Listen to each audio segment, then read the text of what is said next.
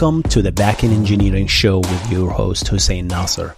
This is the show where we discuss the art and the craft of building software and cover recent news on backend technologies. If you enjoy the show, make sure to subscribe to the YouTube channel and rate it on Spotify and Apple Podcast. With that said, let's get on the show.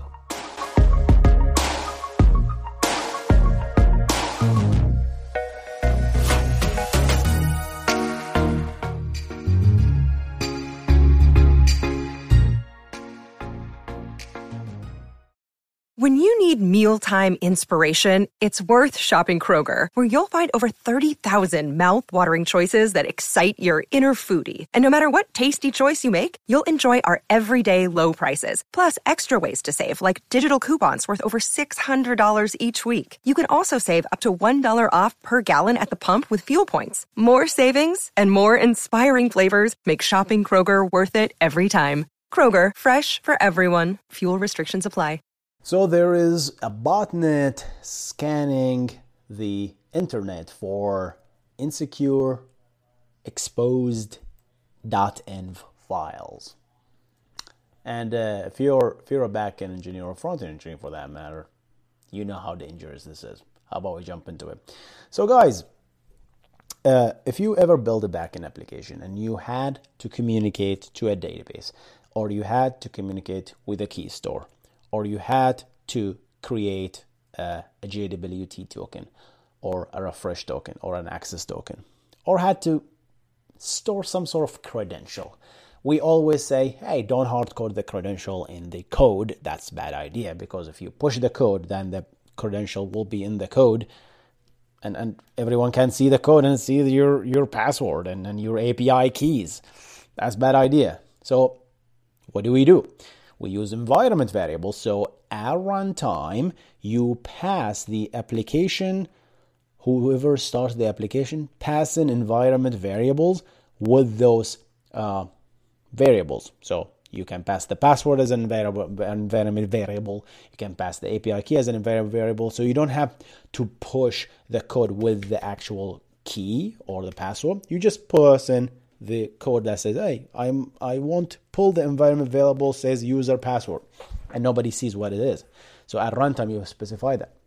So you can do that either by actually doing the application, whether Node.js or any command line app, Docker, and then you specify the environment variable, or you set it in the command line, whether Windows or Linux.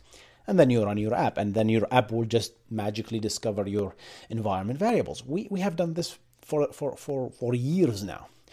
There is an easier, more convenient way to set a lot of environment variable in your code so that you don't have to actually run multiple commands before running your executable, right?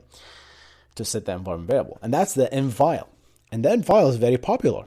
You can create .env file, literally say, hey, I want to set the password is equal this equal this is equal this, and that's it. And when you run your Node.js application, some frameworks looks for this .env file and then load it into your environment variable. So it does the work for you, this .env file. However, for the longest time, there was always best practices that, hey, make sure do not push this .env file to your code base, right? Otherwise, everyone can see your passwords and API keys. That just kills the purpose. So as a best practice, I think by default, the .getignore actually ignores .env file unless you specifically ask it not to. So that's from the GitHub perspective. However, to automate stuff, you still need to locate this env file somehow in your backend, and you stop building your app. How do you do that, right? So you store your .env file somewhere else, and you copy it, and then you do your stuff, your scripts, right?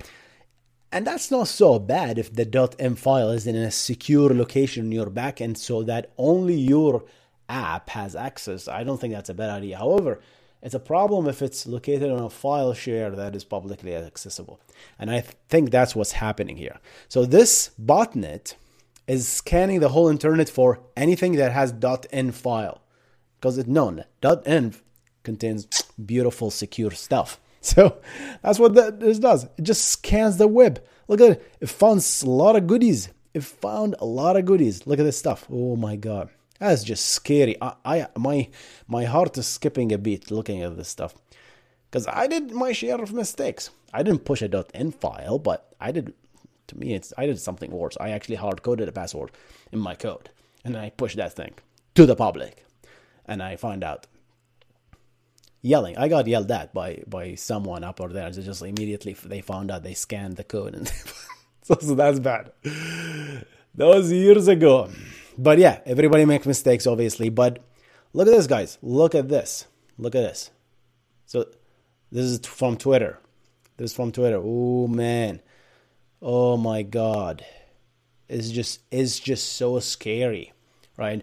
That these botnets and these apps are doing all sorts of what is going on, right? It's just like, it's so scary. They know everything, right?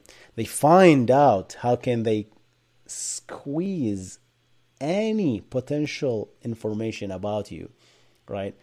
And then do that, right? So this is just some piece of a news, guys. So if you accidentally push the .env, make sure you're not. I'm pretty sure a lot of people know not to do that, obviously, but just in case, this one is really scary, right?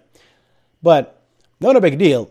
Let's play the devil's advocate. So if you architected your backend so that it's behind proper proxies and firewalls, you will have to protect your MySQL database or Postgres database or whatever database that you expose, so that it's only accessible from within a subnet of IPs that you actually understand, and that's properly your application. So technically, again, devil's advocate, if that password was exposed, nobody can actually connect to the database, even if they know the address of the database, because you hopefully have done the job and configured your MySQL, Postgres, whatever database, AWS, so it only allows connection from these specific set of IP addresses.